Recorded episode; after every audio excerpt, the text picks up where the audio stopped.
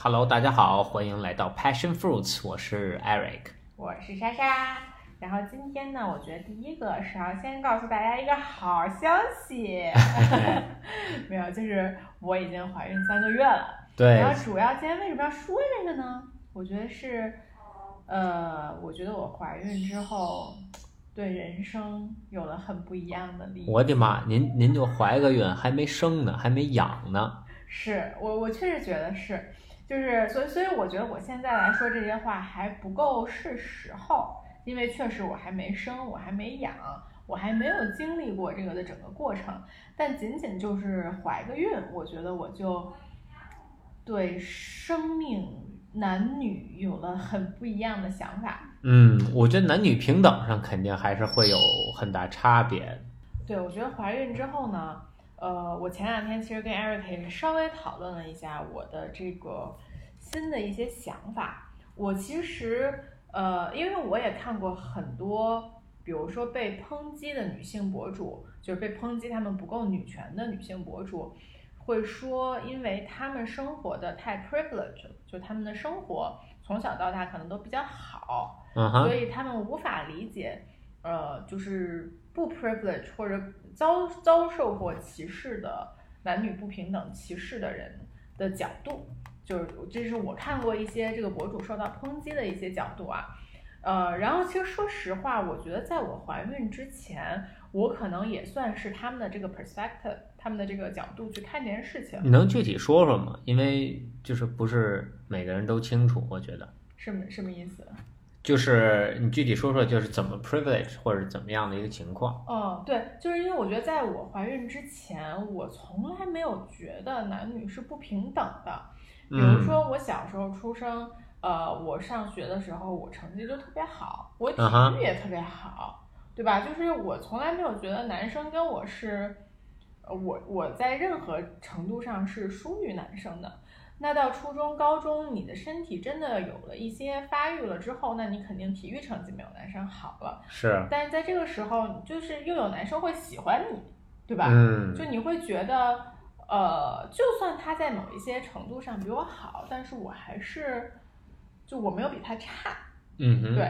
然后包括比如说现在，甚至是现在我在健身房，我还经常跟你说，我说这个男生怎么才举那么轻，我就说不好听点，就我要有2担，我肯定比他举得重，对吧？就是没有雄性激素嘛，说实话。所以我觉得在很多方面，包括从工作啊、创业啊，包括我当时在大学学习的时候也是嘛，就我成绩一直很好，就我从来都不会觉得说男生和女生是不平等的，就是。嗯，虽然我知道这个东西一直在，但是我确实自身是没有感受过它不平等的这个待遇的。嗯哼，甚至你在一些时候，我觉得女生还更有一些 privilege， 就比如说如果你2个女生出去吃饭，对吧？然后可能那个餐厅老板还会觉得，哎，2个女生很可爱，送你们点东西，就等等吧。就我和一心因为经常一起出去旅游嘛，你就会发现我们俩出去旅游，就经常就是受一些小恩小惠对，所以我之前虽然我一直很就是我当然一直很支持女权，也很支持这方面，但是我真的自己作为一个人，我没有感受到过任何的男女不平等，直到我觉得我怀孕了之后，我会觉得就你的优先权会变得更大，对吧？什么叫我的优先权？就是大家可能在某些地方，大家会更 care 你，会更照顾你，然后这反而会让你觉得更不平等。我觉得不是这样的，是我个人的觉得，这是一部分啊。就我个人会觉得，因为我，因为你在怀孕的时候，我前3个月对于一般女性来说，我算是没有反应的了，已经，对吧？嗯嗯。就我有那朋友就吐了3个月，吐的不行，我就是偶尔可能有几周特别的烧心。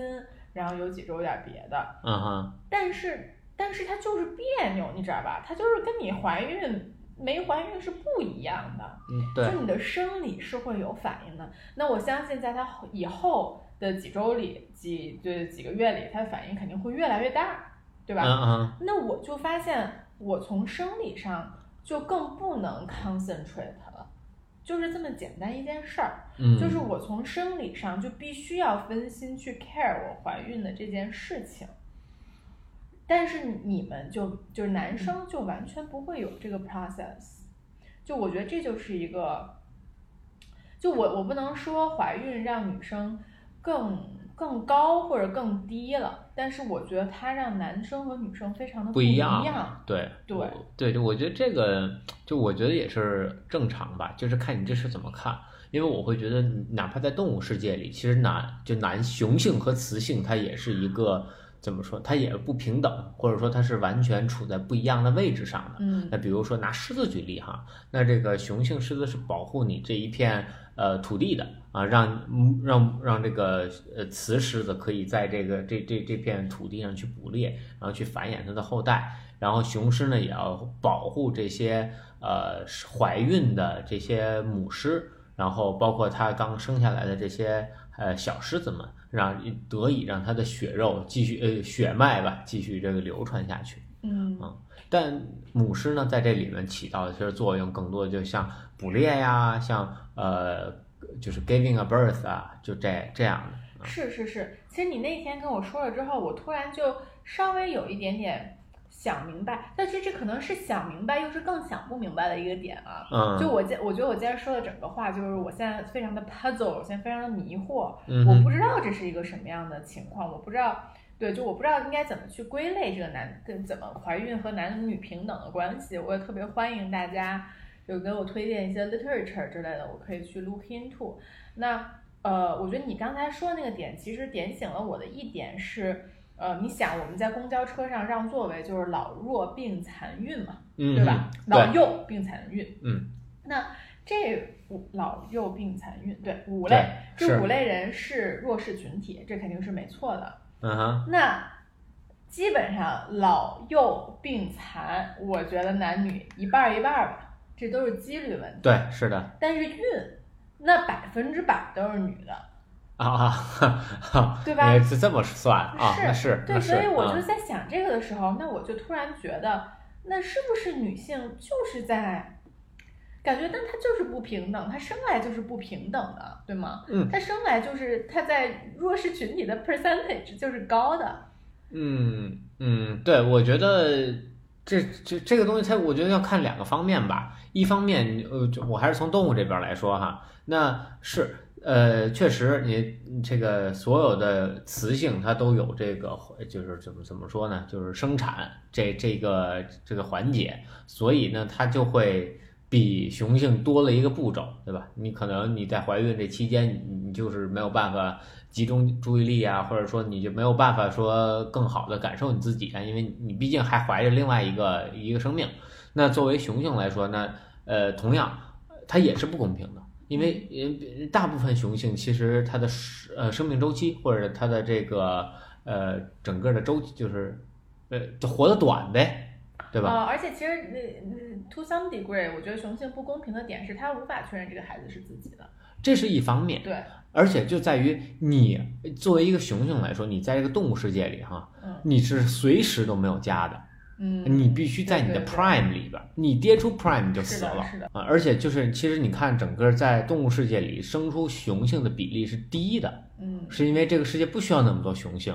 它生出来这么多雄性反而会更乱，无论是鸵鸟、狮子还这类，你可以都看出来，就是它的比例大概可能也就1:10啊，就是这10个雌性对1个雄性，大概就是这样。然后雄性呢，其实整个生命周期是非常非常短的，它的 prime 可能只有3-4年、3-5年的时间，然后就是流浪啊什么的。对啊，然后可能就死了，或者在这个打斗过程中受伤，然后最后吃不上饭死了，就是这是大部分的。所以我会觉得在动物世界里它是相对平衡的。我能理解，就是它相对平衡的点是在于雄性它有它要干的事儿，雌性它有它要干的事儿，对，它们俩是完全互不干扰的。你雄性也干不了雌性干的事儿，雌性也干不了雄性干的事儿。对啊，你看没有说雌性被打斗致死，但是雄性经常会发生这样的问题。在人类世界里有这个问题，就是因为雌性和雄性都在干一件事儿，在证明自己的成功。对 ，yes and no， 就是因为我们有道德，我们有法律的约束，所以导致大家是就是就是更文明了嘛，所谓的更文明了，然后在这一条道路上在走啊、嗯，所以就是大家都去上班啊，然后大家都在做同样的工作，而且其实在中国古代还讲的就是说，男的在外面打拼，女的在家里去照看家，其实这个是跟就是动物里是比较相似的一种情况。那你能不能说，就是我们非要把女性的成功的价值观放到男性的价值观里去衡量？这是我们的错。不，我觉得没有任何人的价值观应该放在这样一个模板里，也不是说所有人自己衡量自己就 OK 了。对，我觉得不是说你成为了 Elon Musk 你就是成功，你成为了对 Elon Musk 其实还爆出一绯闻呢，对吧？那个把人那个什么Google CEO 的那个co-founder 的那个。那所以其实就是 to some degree 是不是很多女权在争，就是说，比如说你在社会上面。你的工资应该是平等的，你觉得这些就是因为他们禁锢在了女性应该在男性的这个社会阶梯里面跟男性享有一样的东西？嗯，我还是觉得这是个 yes and no 的问题哈，我只是个人的理解。我觉得首先，如果两个人干一样的活，你无论他是男是女，他这个人干了这个活，他就应该得到一样的配，啊，这个是完全没有问题的。如果这个有不公，那我觉得是这个企业的问题，啊，或者说这是一个社会性的问题。但如果在两个人都在公平的时候，那你怎么说呢？你要求是越来越往上走，那这个里面可能对于一个企业，它参考的东西会更不一样。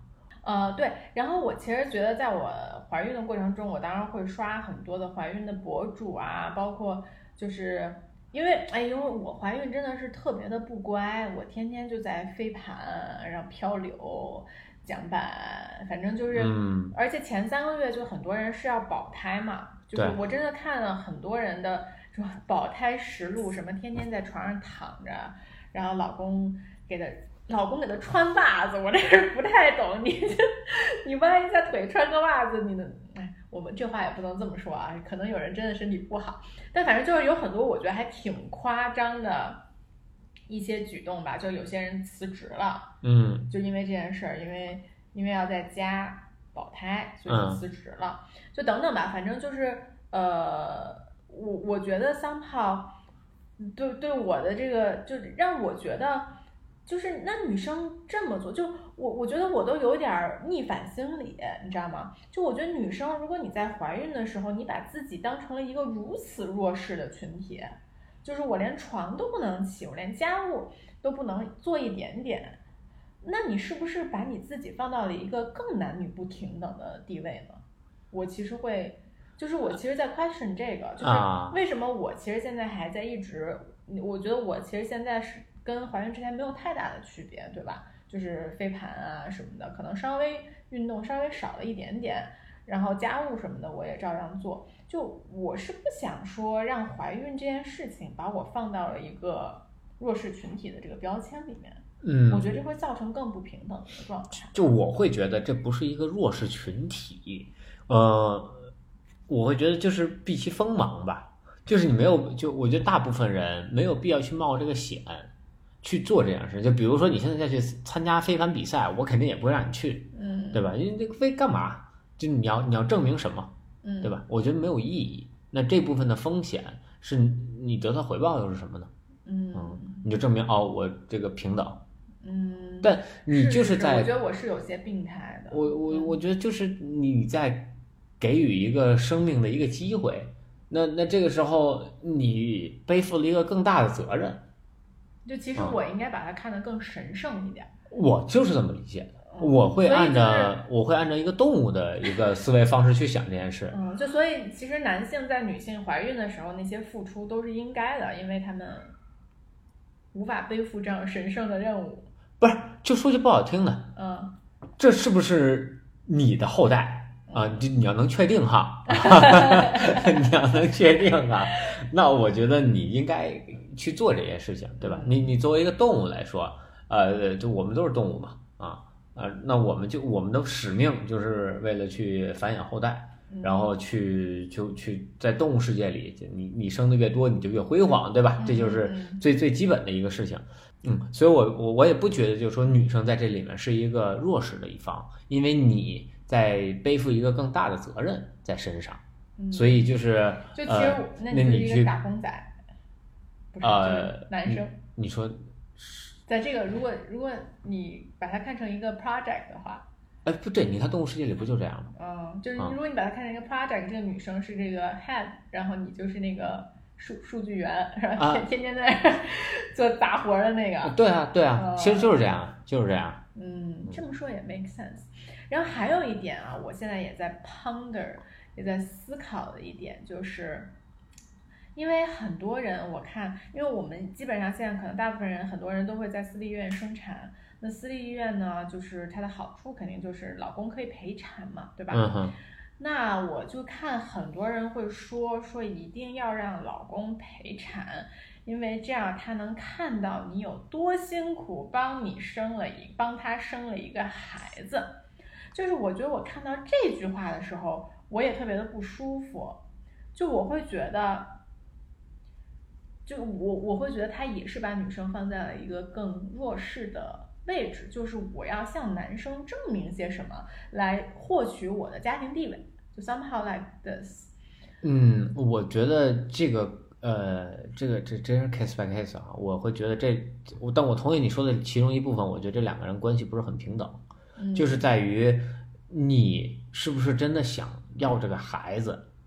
对吧？其实女生本身要付出的多一些，但我说咱就是从动物本身来说，就一个精子配一个卵子嘛，这每个人出力是出 50-50， 对吧？各出一半，但是呢，它是放在女生肚子里啊，去进行这个怀孕，就是包括生产，所以女生要就是责任更多，然后就是牺牲的更多，我觉得是没错的。但如果你想跟这男生，就是动物也是。就不是说你想跟人交配，人家要跟你交配啊，对吧？母狮也会挑这个对，所以就是说，如果你不想，那你为什么要这孩子呢？我没懂你什么意思。就是如果就是你觉得，哎，我做这件事情是为了让男生看看我到底有多辛苦，那你是不是想要这个孩子，还是你只是为了男生去生这个孩子？我觉得这是一个问号。就我会觉得。不排除有这种可能性，但如果两个人都想要，我觉得不能这么去想吧。之间你也想要，男生也想要，那这是这不是说那谁都大家也都知道你的辛苦嘛。对啊，所以我是觉得这个角度有点太单一了，他就是看的。对，所以我就觉得就是他就是想去拿到，就是想要 earn 他的这个他的 credit， 你知道吗？就是觉得。如果我不show给你看我有多辛苦，那你肯定就不知道我有多辛苦，所以我在家里的地位就没有那么高。对，但这个就是也得看那男生是不是真的，就是说天天啥也不管，一回家就撂就往床上一躺，什么也不管呢，然后水也不给倒。我觉得不会是这样的，就是我是觉得能去私立医院生产的 couple 大部分其实男生都是很 caring 的。就我觉得我对这件事情理解是这样的啊，就是。我觉得男生无论他多 caring， 他多爱他老婆，他多厉害，他不可能理解到怀孕和生产痛苦的10%，就像我不可能理解蛋疼有多疼一样。对吧？那倒是对，就是非常简单，就是你无法理解，就是你看了你也无法理解，说实话，对吧？你看我也可以演，对吧？所以就是。就我觉得这个事情，就是它真实的意义是很少的。我觉得更多的意义是，就是这个女生，就如果说这句话的女生，她会觉得这样她会更有家庭地位。就所以这是我不舒服的一个点啊。而且我会觉得，就是因为我在看大部分的这些生产 vlog 的时候啊，我会觉得基本上所有的女生最后的总结就都是老公半点用没有。就是还不够烦的呢， 对吧？我就这个，我觉得确实就是那他就咋能帮你？就我也对咋都帮不上，然后在旁边基本上就要不就帮倒忙，然后反正就我就看最多的就是那个老婆在生的时候跟她老公说闭嘴，你闭嘴，你安静会儿，就就是反正说也不对。不，我也挺能理解，你站那有时候有点尴尬，就是你不说点什么，感觉你好像也没做什么，就是你显得你做了点什么，你就说加油，努力。所以就是我现在就我其实在考虑要不要让你陪我进产房这件事情，我就觉得还挺奇妙的。就是我觉得这件事儿，就你看，就他如果他很痛，如果我生的很痛苦，你非要看着，那不更遭罪吗？是不是？对，而且你看着我痛苦，你又无法 share 我的痛苦。我可以靠口出去，我觉得这样可能更好。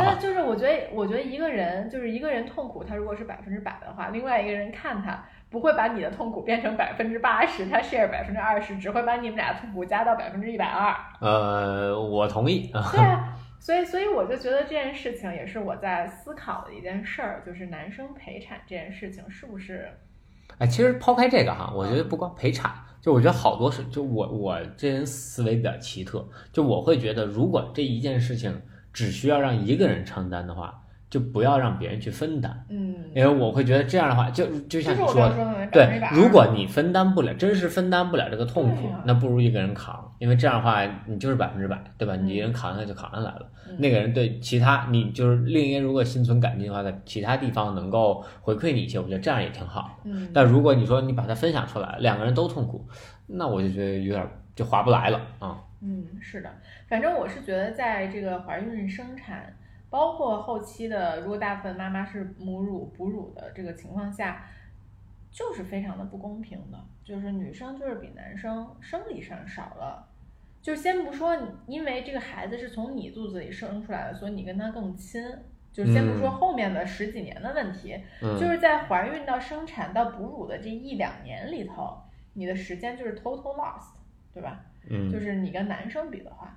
所以就是从生理角度上来说，我觉得这事儿就是挺不公平的。所以我现在也是在思考这件事情到底跟男女平等啊这些有什么关系。你这个思考有点大，我觉得这个我所以我就先不说自己了，我自己说了很久了。我其实思考到这个也是因为我最近其实看了几个其实是一个电视剧，就是《虚构安娜》，然后《虚构安娜》可能关于比较少。然后一个这个电影是咱俩一块儿干的那个大卫·格尔的一生，大卫·格尔，对，还有就是那个女大法官 Ruth Ginsburg 的纪录片，对，再加上美国最近搞出了这个 abortion 的那个法案，对，所以我其实就是最近在思考就是男女平等这件事情吧。我觉得你是不是还没看那个 Ruth Ginsburg？ 我还没有。那个纪录片确实很好哦。对，它里面其实因为他在讲 Ginsburg 他这一辈子怎么为这个男女平等做出的努力嘛。他其中有2个，但当然他大部分他去做的案子肯定是跟女性平等有关的，比如说一个女性她拿到的工资是男性的60%，那他肯定去帮他去，就是他是这个案子的律师嘛，他就在专门挑选一些可以证明这个世界有男女不平等待遇的事情，然后去 Supreme Court 让这帮男性的大法官们知道有这么一个事情存在，然后来修改这个法案。但是他很聪明的一个点是他中间挑了一个男性的案例，就这个男性他的老婆在生孩子的时候去世了，然后呢，那他就一个人带着这个孩子长大，那他去申请一个抚救金的时候就没有申请到，因为那个抚救金是只给单亲妈妈的。哎，你说这个，我就想到了一个男女不平等的事儿。你记得我这保险吧？对女生有一个，你可以报你孩子的你生产的这部分费用。如果你上给一个女生，如果上给一个男生，作为我来说，我是没有这部分赔偿的。那确实是，这太扯淡了，这个我觉得就简直太可笑一个问题了。那怎么我老婆生的她不算我的孩子，她隔壁的孩子，你的孩子，对吧？对，那这个怎么算？是，对，其实就是这样，就是其实咱们刚才也说到了那个就是工资不平等的这个案例，对，但是其实在很多待遇上，就是也是只有女生有的，男生没有。对，所以他也会挑这些案例去做这个男女不平等的事情。但是我觉得有一个点很有意思啊，就是其实跟这个 Ruth Ginsburg 的这个纪录片的整体的大方向没有任何关系，但是它里面其实一直出现的一个人是她的老公叫 Marty，嗯，他们两个就是从 Cornell 在大学的时候就认识，就结婚了。然后她老公也是一个特别厉害的律师，但是后来就是因为她被克林顿吧，好像就是这个女的Ruth Ginsburg 被克林顿指派成了DC 的 Supreme Court 的大法官，所以这个他们俩就一起 move 到了 DC。那这个她的老公就放弃了她特别牛逼的一个在纽约的工作。就所以他其实后期是为 Ruth 牺牲了非常多的，而且从头到尾，当时在 Harvard Law School 什么，我忘了那个男女生的比例是多少，什么500:2之类的，就一个特别夸张的比例啊。然后他第一年就跟 Ruth 说，你肯定能上什么，就是很厉害的，就是他一直非常相信他老婆，非常鼓励他老婆，然后就特别特别支持他一路上。然后我觉得，就当然我觉得你也一直都特别支持我。然后这就让我不禁在想一个问题，就是这是不是也就我又做错了啥？不是你做错了什么，就是我觉得似乎所有的男性，成功的男性，虽然很多人都说他们背后也会有一个很成功的女性，对吧？但是很成功的男性，他大部分的纪录片描绘的都是这个成功男性的个体。但是我觉得，成功女性，比如说 Ruth Ginsburg， 她其实在很大的篇幅上有在描绘她老公，就包括，其实我觉得我肯定不算成功，但是我觉得我能有现在比较独立的性格，我觉得很大部分也是跟你有关系的。我其实不是，我没看过那么多这类的纪录片哈，但咱就说举个例子，比如说这个，就拿这个香港这个90年代特爱拍的这些大哥的这些片子来说，你看每一个黑社会里边都会有一个大姐一样的存在，其实他对整个大姐这个人物的塑造，我觉得还是挺完整的。他怎么去去帮这个怎么她老公去打理这些乱七八糟的事儿，包括打理她下边那些妻妾，对吧？所以每次都说这就是大哥的女人，就总有这么一个，对吧？总有这么一种形容。那是你最近没有看什么《甄嬛传》这种片子？哎呀，对，我就类似嘛，对吧？你总会有一个大老婆这样的形象的存在。其实这也是我觉得也算是一部分去描绘这个就成功男人背后的这个女人。哎，对，你就说到这个，我又想到咱们刚刚说那个母狮子、公狮子的问题。你看啊，成功男人背后的女人，大部分在打理的是他生活上面的事情，把他打理的井井有条。我就总要有个人干这事，无论是男是女。I know。但是我想说的是，但 Ruth Ginsburg 的纪录片啊，她老公出现的更多是在她事业上帮她的事情。不是说他帮他照顾他孩子照顾得多好，什么他帮他母亲照顾得多好，而是说比如说他在他去帮他就是去拉了一些关系，就比如说他其实能好像能被 Clinton 指名，也是因为她老公在游说，就等等吧，就是反正我觉得但这个就跟大哥那例子不太靠谱啊，就是你不能让指着一个女生拿一大砍刀上街帮她老公打人去，对吧？这例子不太合适，但就是说我明白你的意思。就 somehow 我就是觉得就是在咱们两个这个案例里面，就是其实就是男生的 sphere， 男生的这个他最擅长的 sphere 就是在比如说对外，就是在工作这方面，那女性最擅长的 sphere 就是在生活这方面，就是这个固有的思维，我也不知道这是固有的思维还是就是因为比如说就是从狮子传承下来的这个事情，好像还是在这儿的，就这个东西，就我都不知道它是不是应该被改变的。这不知道，这就是我反正现在非常的 puzzle 的一件事情。然后我觉得还有一点，我从这个 Ruth Ginsburg 的这个里面看到了一个点，我觉得特别好，就特别是非常 anti 我们现在这个社会的键盘侠的一个点啊。就因为我觉得现在咱们社会真是键盘侠太多了，愤青也太多了，就你知道成本太低了。你知道我是最最不喜欢这些天天在网上就是说这说那的人。嗯，包括说政府的这些人，我觉得我都很不喜欢，因为我就是觉得你行你上，对吧？就这么简单一件事儿，你行你上，你能做得更好吗？嗯，那其实我觉得，不管是 Ruth Ginsburg 还是大卫格尔那个电影，我觉得他们两个都是在用生命去完成他们的目标。大卫格尔那个片子讲的是死刑的废除嘛， 对吧？是的。那这个 Ruth Ginsburg 它其实就是男女平等的法案嘛。然后那他们其实都有Ruth Ginsburg 就是他这个纪录片里就有明确说，他们在他们那个年代，其实这是一个很大的浪潮，很多人天天就是。我相信也有很多，如果那时候有 internet， 也肯定有很多键盘侠天天在发这些言论，对吧？但是 Ruth 去做的事情就是他非常认真的去挑选每一个 case， 然后把他的故事 frame 成一个非常完整的故事去呈现给大法官们，从这个法案去完善这件事情。就是他看到这件事，他的目标是改善这件事情，那他就是一步一步非常仔细的去做。那我觉得大卫格尔就更是了，对吧？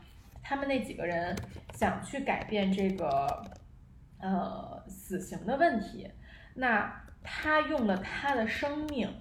那大卫格尔，我可以给大家稍微简单的讲一下大卫格尔这个剧情啊。我特别推荐这个片子，就是大卫格尔这个人，反正我前面我就不说了，我就很快的说。然后反正他就自己犯了一个什么罪，然后他去监狱了，然后他就找了一个记者说，我要告诉你真正发生了什么。然后他就引导这个记者一步一步去帮他破案。然后最后这个记者就发现，哦，原来这个事儿不是大卫格尔犯，这个人不是大卫格尔杀的。所以他其实没错，但是呢，他刚刚赶去的时候，就他的那个死刑已经执行完了，死刑已经执行完了，对。然后，但是他们最后他们发现，这整个都是大卫格尔自己设的一个局，是的，就是都是他和他死去的，就他杀的那个，他就 quote and quote 杀的那个人，他们两个设计的一个局，他们两个用他们两个的生命去证明了这个死刑是不可行的，然后他就是一步一步引导了这个记者，而且就是时间掐得也很准，就是要在他死之后再去揭发这件事情，因为他知道这样才能让死刑彻底的被废除。就我觉得 Ruth 和大卫格尔这两个，他都是真的是。他想改变这件事情，那他就周密的计划，用他的一辈子去做这件事情，来改变这个事情，而不是说我就是一键盘侠，对吧？我天天在这儿骂两句，那儿骂两句，仿佛世界就会改变了。不，那这是，但是这种人他毕竟是少数，就整个纵观历史，没有几个人能够有这样的能力以及有这样的魄力去做这样的事情。那我的期望不就是能有更多的人？是，那肯定，是吧？就是我肯定是希望有更多的人，就是我觉得很多事情真的并不难，其实就是你少说多干，就这么简单一件事儿，对吧？就是如果你觉得，比如说这么做是不好。我都想说，比如说你觉得，我都不知道这能不能播，可能可以讲。如果你觉得政府现在的抗疫政策不好，那你去考公务员，你去改变这件事情，对吧？就是我觉得你如果觉得这件事情不对，你就要去 do something to make it right， 而不是说 just say something。对，我觉得是这样，就是就是你生活在所有世界里都要接受它的好或者不好。我的理论就是。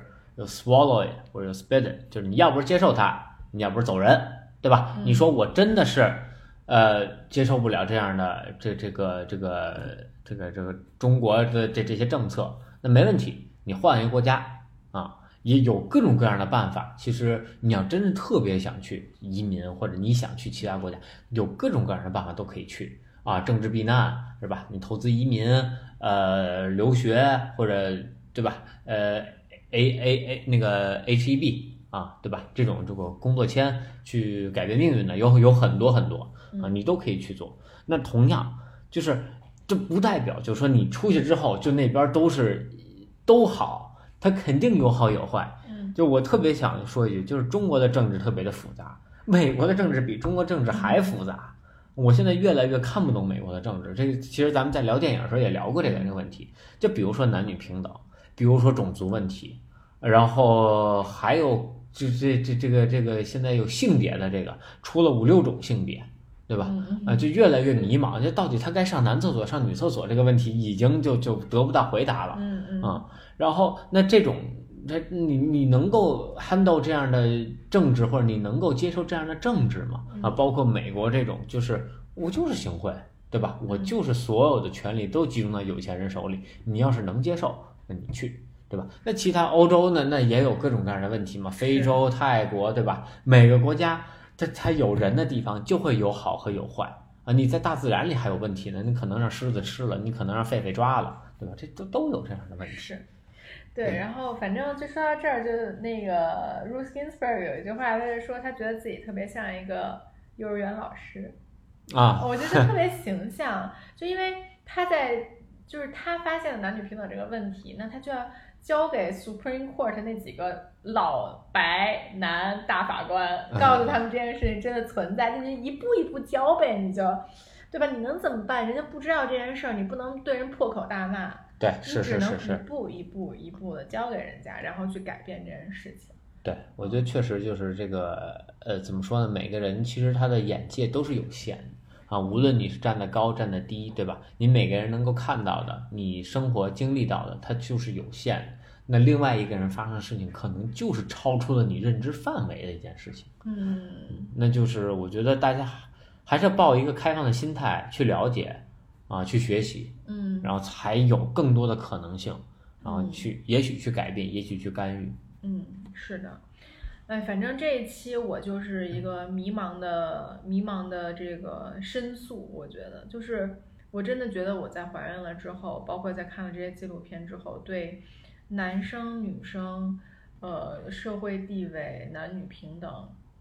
就是仿佛他有了更就是可能原来我对这个事情的理解是2维的，但现在它变成了3维或者4维的一个角度，所以就让我觉得非常的混乱。对，我会觉得你随着年龄的增长，你可能对这个东西的看法又会更丰满，或者说有更多的角度出来，对吧？这也是为什么好多东西它很难办。对，真的，我觉得就是我刚刚说的，就是我原来的理解就是2维，就是男女。工作生活和工作家庭、就这样，就是你怎么 how do you fit in， 就男女左右、对吧？你就是这么去 fit in 就好了。但是我觉得现在就仿佛又多了一位，就是你作为一个孕育生命的角色，就是你作为一个孕育生命的角色，你应该就它是超越这2维的一个空间的，就你怎么把这个身份融入到这个2维的空间里，我觉得是让我非常困惑的一个点，而且就是让我觉得，反正为什么就男生不会有这种困扰，对吗？你会想着说我当爸爸了之后我怎么没有？怎么不是我？然后就是。我都没明白你的问题。就是你当爸爸第一啊，就是比如说。我刚才说的2维是工作、生活和男女，对吧？那我的 question 就是，我在变成了一个我在怀孕的过程中，包括可能我在生产哺乳的过程中，我是不是一个女的？我应该是在工作，还是应该在生活？我还能回到我原来的那个状态吗？对吧？你作为一个男性，我在怀孕的时候，你肯定知道自己肯定是个男的。这不是对我从来也没怀疑过这件事儿，然后对于未来有孩子之后，我也不会怀疑我是男的这个问题。但你说他是工作还是生活，我不知道啊。对，反正对，所以我就觉得还是不一样，就是怀孕让我觉得我已经不是一个原来的女的了，你懂吗？就是就像我说的，我在原来我作为一个女性的情况下，我从来不觉得男生和女生有任何的不平等。无论从任何角度上来说，但是当你怀孕了之后，你就会觉得，这事儿怎么好像就是有点不平等的，对吧？就所以就为什么我说我就觉得我不是一女的了，对吧？那我到底还是不是一个女的？啊，就是这都是 philology， 就是都是词，就是叫什么？哲学。No，philology 就那个词语学。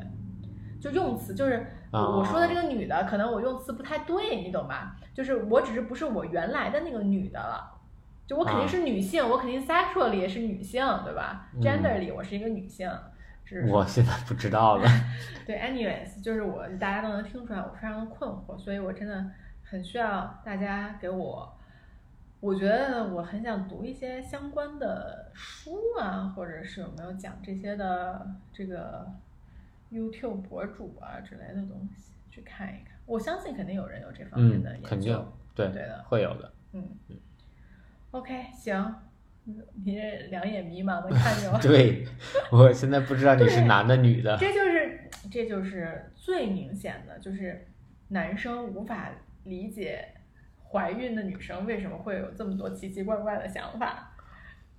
对，我们的荷尔蒙不会波动的大。那我觉得这不是荷尔蒙，这还是真的就是对自己的一个理解。